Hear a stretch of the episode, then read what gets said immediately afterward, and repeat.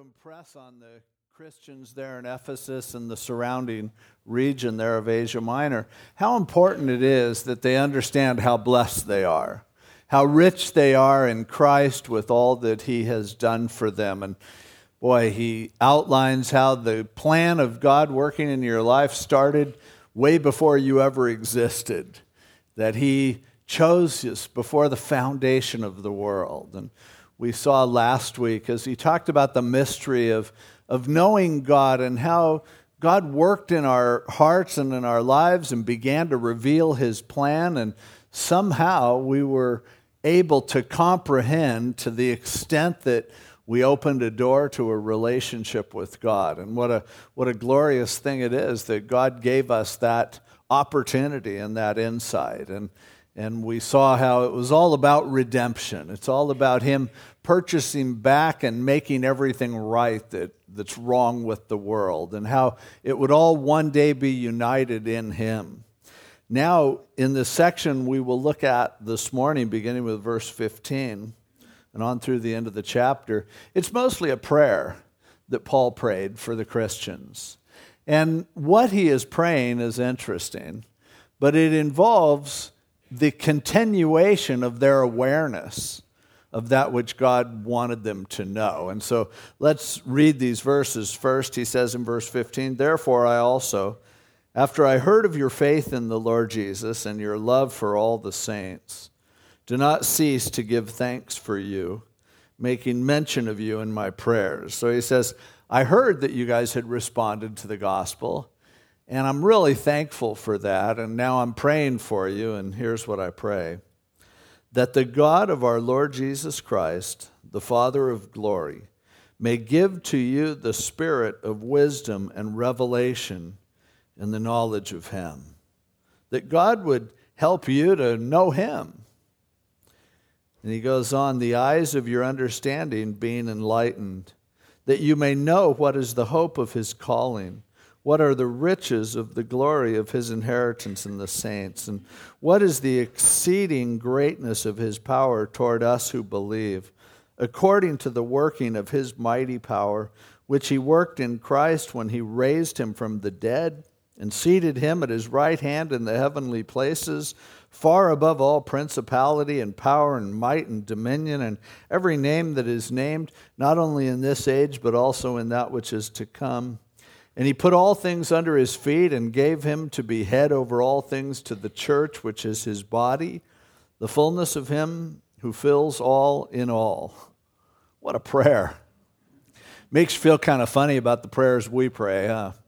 You know, somebody goes, Hey, can I pray for you? Do you have any prayer requests? We go, Well, I'm a little stopped up this week. You could pray that the virus will go away and my sinuses will clear up. And you know, but if it doesn't, it's going to clear up anyway. But, you know, yeah, go ahead and pray for that. And I'm having kind of a hard time at work. And, or, you know, the, the most, to be honest with you, probably the greatest prayer collectively that all Christians pray, the prayer that God hears more than all other prayers combined, is the prayer to bless our food, whatever that means, you know. And but here, Paul prays this prayer for the Christians, and it's this lofty, amazing, incredible, and deep request for God to do some very specific and very amazing things in their lives.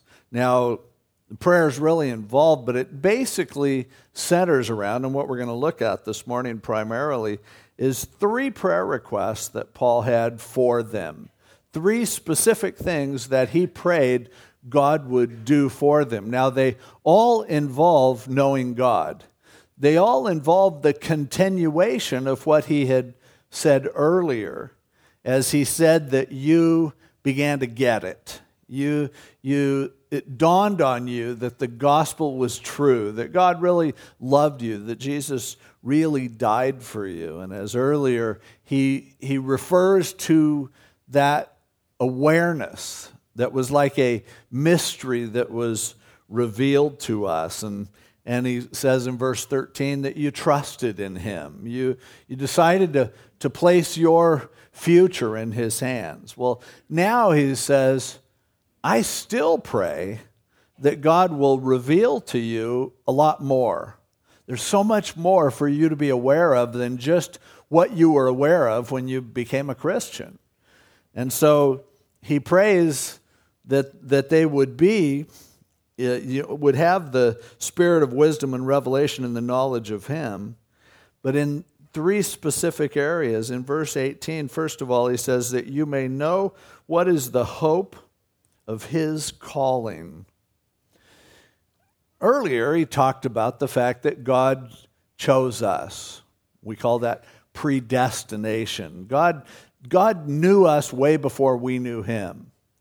But God didn't just call us to save us. And when the Bible talks about predestination, it's really not focusing on God deciding who should get saved. And a lot of people get confused with the issue because of that. The emphasis always with predestination is on God has a purpose for your life. There are things that God wants to do. There is something that He has called you to do, someone that He has called you to be. God doesn't save us for nothing. He saves us for something. He has a great plan for each of us to use us. And Paul here calls that the hope of his calling. Now, the word hope, we use that word in a way that's, that means, I hope it happens, but it's probably not going to happen, or it might not happen. We usually refer to hope in, if it's close to 50 50 or a long shot. Like, I hope I win the lottery. A lot of people say that. I hope I win the lottery. It's going to be tough because I don't buy tickets and I haven't figured out how you win it yet, you know. But hey, wouldn't it be great? Imagine how your life would change. And so people say, "Oh, we have hope." You look at a, you know, look at the Super Bowl today. I hope Arizona wins and Kurt Warner has a great game and is the MVP of the game and gives the glory to the Lord. But it's probably a 50-50 chance. I don't I'm not saying I expect that to happen. Hayden, you're wearing a Pittsburgh Roethlisberger jersey. No. Hayden's down here praying for Roethlisberger to win. And so he's hoping that Pittsburgh pulls it out.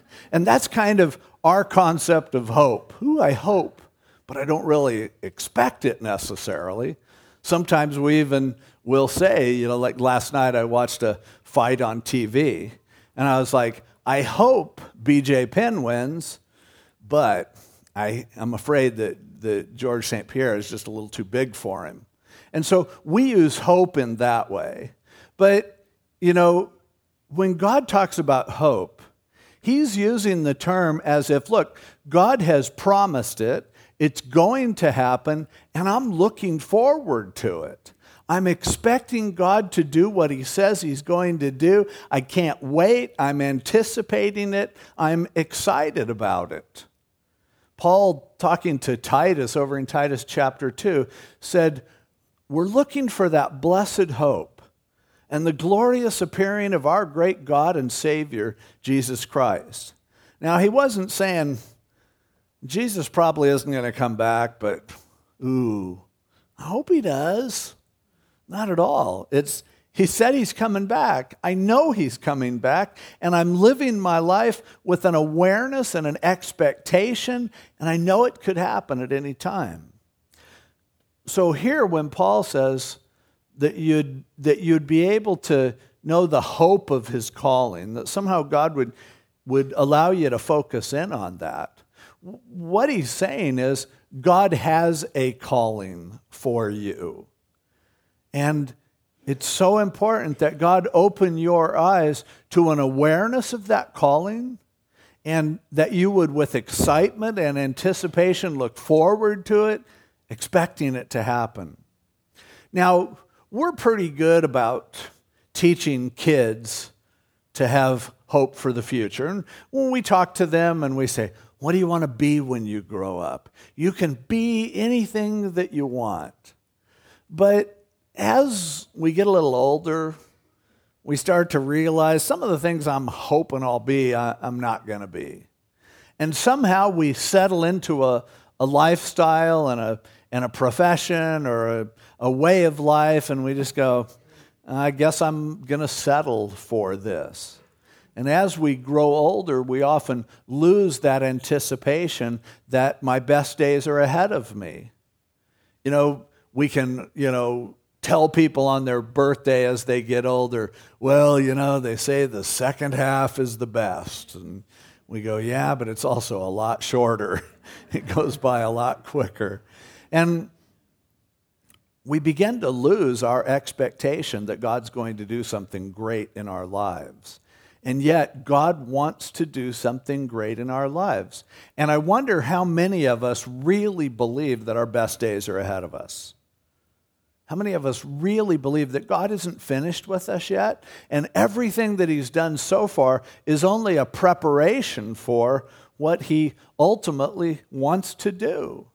It's sad when we cross that threshold and no longer dream about what am I going to be when I grow up?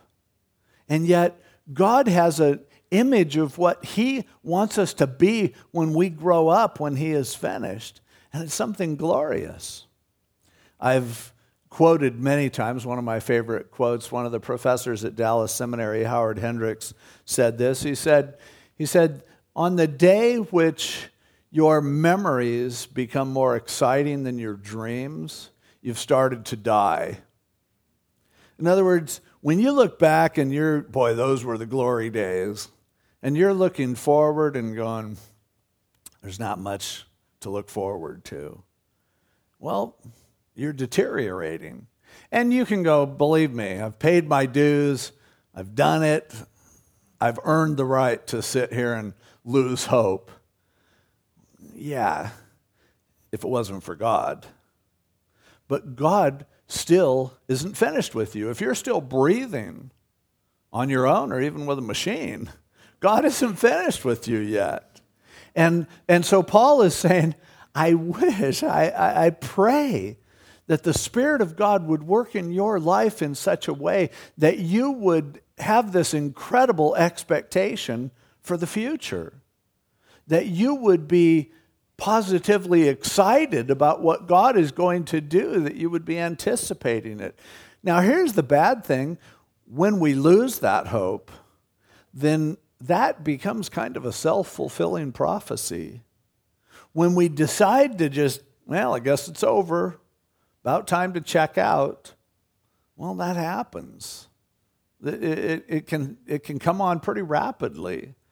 Once we quit trying, we quit doing. And, and then God isn't able to do what he wants to do in our lives because we get in the way of that.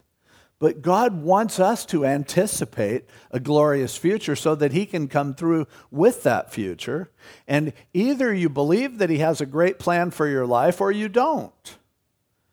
Paul's heart for these Christians is that they would.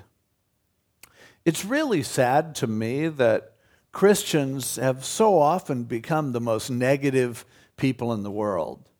Now, there are some people who are positive in ridiculous ways. You know, you can, you know, there are people who talk about, you know, possibility thinking, and they do it in such a syrupy way, or, you know, positive thinking, or positive confession, or, you know, the whole motivational speaker, come on, you can, you can do it if you believe it, you can receive it, and you can. And you listen to the stuff sometimes you and your blood sugar goes up just listening to it and you go come on. However as christians even though we've rightfully reacted against some of the nonsense that's out there that if you just say it it's going to happen what we've traded for that is that we go we're not those positive confession people. We're the negative confession people and Christians get the reputation of we can tell you what's wrong with every idea and everything that happens. And if there's a new movement that starts up, we can tell you 10 problems with it. And we are critical of everything. And somebody pops up with a little hope, we can crush it just like that because we know all the negative stuff. And then what happens is when we talk about the world, oh, we make it sound like, man, this world is the worst place ever. It's awful. It's worse than it's ever been. It's going downhill so fast. And for how many years we go, I don't know how, you know, I don't know when Jesus is coming back, but, and I've been guilty of saying this plenty of times, it can't be much longer because things are so bad. That's old codger talking, you know? And like, oh yeah, it's terrible. And I and it's easy to do because I look back and there are some things in the past that I think were pretty cool that we don't have anymore. You know, personally, I think we lost something huge when we quit letting kids ride in the back of pickup trucks. I mean, I don't know. I just that was fun, and and I can remember you know being in the back of a truck and they go around a corner fast and you're rolling around crashing into each other, or standing up in the cab and hanging onto that little rim on the back of it, and and I just you know you can't do that anymore, and you can't ride a motorcycle without a helmet anymore, and you can't and I can just go this world's going to hell. It's just it's just awful. But is God working? If He is, I ought to be able to see that He's doing a lot of good things. And for some people who are safety nuts, where you're going to come up after church and tell me how many less deaths we have because of not letting kids be in the back of pickups and, you know, having your dog tied in the back of a pickup and all. Uh, you know, okay, great, good. But if God's at work, we ought to be able to find good things that are happening. We shouldn't just look at the bad things. The truth is, there are a lot of good things that unfortunately Christians often ignore. Like, you're not going to hear today across the country, you're not going to hear a lot of pastors who get up and say, Boy, it's great.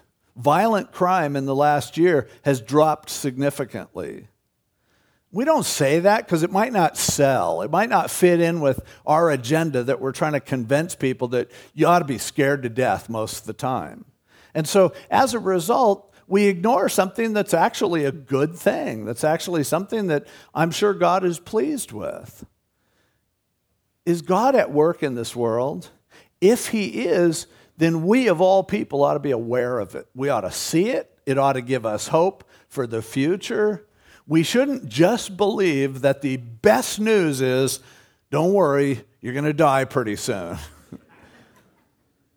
God is a great God, and God is doing great things. And personally, for each of us, He has a reason why we're still here because there's something really good that He wants to do. There are people, you know, 50 years ago who just wanted the Lord to return. Some of them sold their houses and everything, ready to go. And Peter even addressed that in his epistle when he, when he said, God isn't slack concerning his promise, as some men count slackness, but he's patient toward us, not willing that any should perish, but that all should come to repentance. God's timing is such that he wants people to get saved. Now, how many of you were saved in the last 50 years?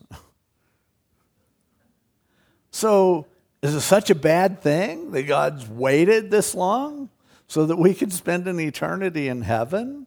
Hey, that seems like a good deal to me. I'm not going to mope over it. But if we understand that God is a good God who does good things, who has great plans for us, and, and God was planning how He was going to use you before you were even born. And He uses whatever He has to use to develop you into the person that He wants you to be. That's something to be excited about. And it's something that it changes your whole attitude about life if you understand this. And that's why Paul prayed that God's people would supernaturally have the Spirit of God with the knowledge and the revelation of God reveal this to them, that they would have a hope for His calling, that they would really believe that God wants to do great things for us, in us, through us, and, and those days are still ahead of us. It's not about quantity, it's about quality. And you might go, look, most of my life is gone. That doesn't matter. It might be that in your last month, God does the best thing that He's ever done in your whole life through you. Do you believe that? Do you believe that could happen? I mean, what if you're on your deathbed and, and, and then you lead somebody to the Lord and that person goes on to do huge things? That would make it all worthwhile. I mean, I've had a lot of moments in my life when I think, you know what? If I was only to live for that moment, I'll be there to encourage someone at a tough time or to comfort them in a time of pain or whatever. And I've thought about it later and thought, if that's all my life was about, it was worth it. It was worth living just to be there for that event, just to be there for that happening. Well, there's a lot of those ahead of us. God has great plans for us. And we can miss out on that vision if we, if we just begin to grovel in our own problems and we stop looking forward to the calling of God, to that hope that is in Him and what He wants to do in our lives. His second prayer request, he says, and also in verse 18, and what are the riches of the glory of His inheritance in the saints? Now,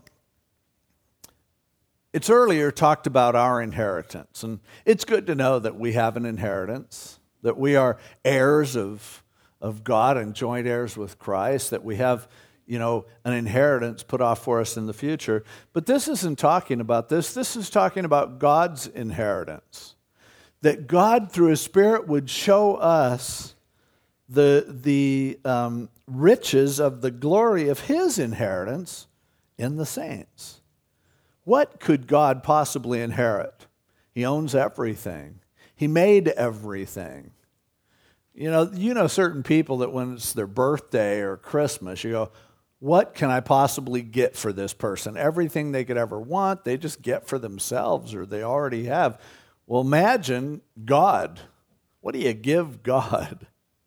Well, there is an inheritance he wants. There is something that actually makes God greater and richer, and that is you and other people that's something that is added to him that he feels is a treasure.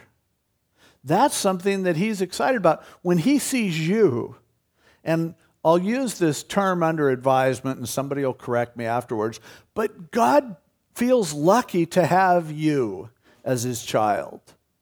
Okay, I'll use the euphemism. God feels blessed to have you as his child. Do you believe that?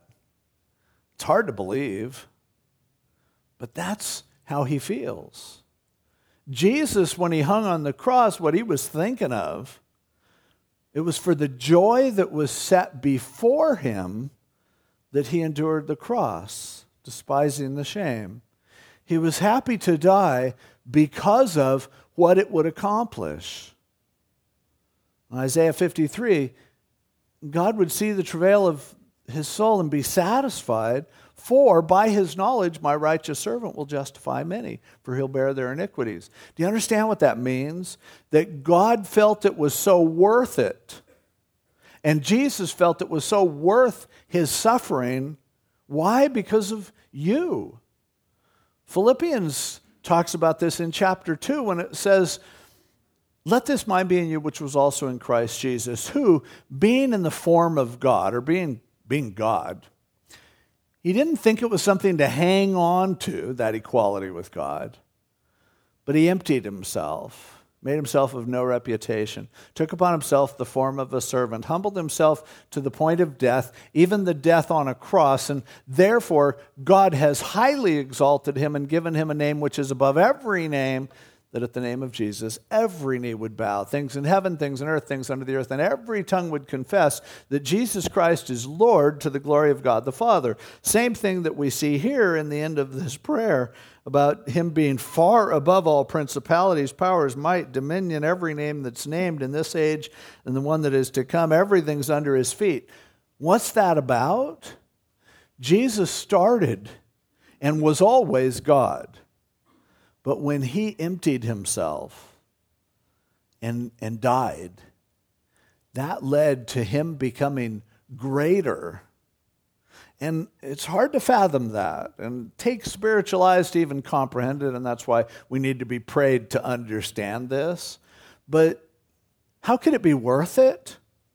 I don't know. When I look in the mirror, I'm like, you died for me, and then that was something that you are happy about? That's something that you feel I was worth it?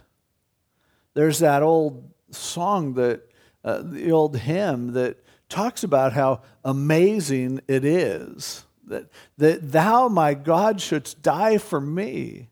Amazing love. How could it be that you'd die for me?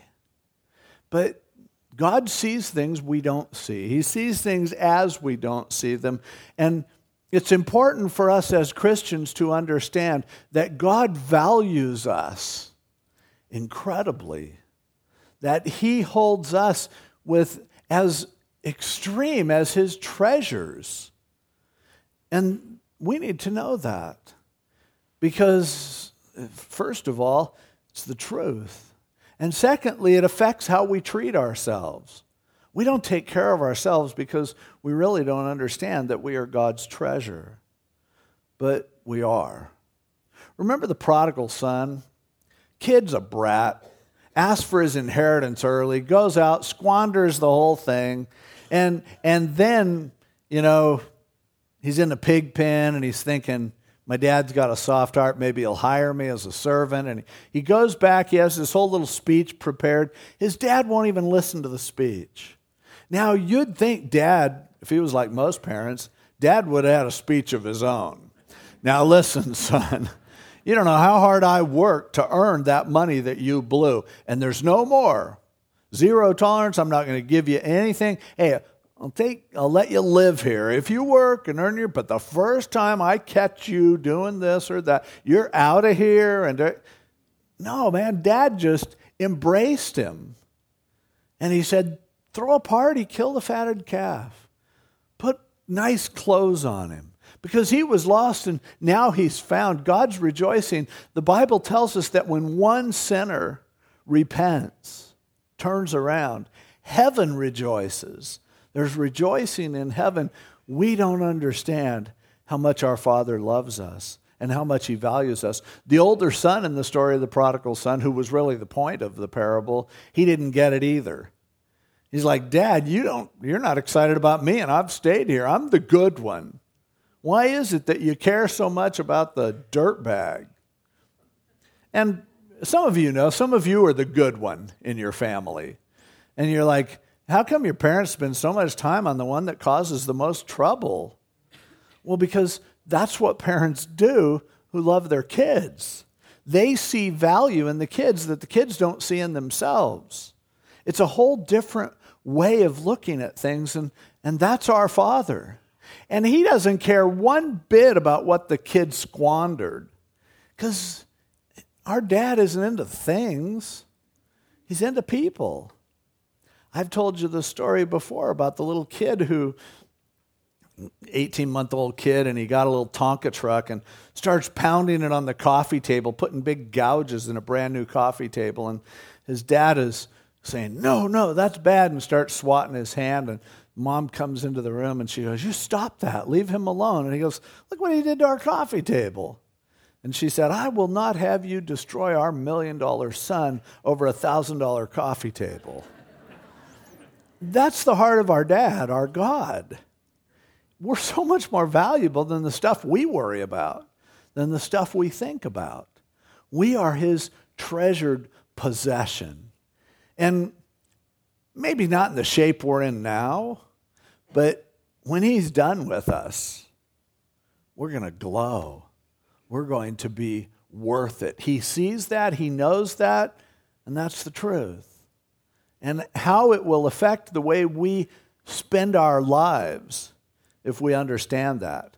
But there's something else. I'm talking to each of you personally and telling you, you are God's treasure, but I also want to remind you that person there sitting next to you is also. That those people in your family, That those people that you don't get along with, that those people that you treat horribly, you know, they're God's treasure too. And that's why Paul's praying that you would understand the riches of his inheritance in the saints. As he goes on to say, they're his body. If you understand, those other brothers and sisters in Christ, they are members of his body. You go, well, some of them I'm not so sure. Yeah, well, be careful. Because whether you agree with them or not, whether they do things your way or not, whether God has finished with them or not, He hasn't finished with you either, and He values them. And it's so important that we would begin to understand this about ourselves and about each other. The value that is there in God's eyes, and it's God's eyes that really matter. The, the incredible riches of his inheritance in the saints. And then he goes on and says, thirdly, and what is the exceeding greatness of his power toward us who believe, according to the working of his mighty power that he worked in Christ when he raised him from the dead? When we start talking about a calling of God, we begin to go, I don't, I don't think God can really use me. I, I think I've blown it enough. Or, you know, when they were dealing out talent and gifts and everything, I just don't think I got it.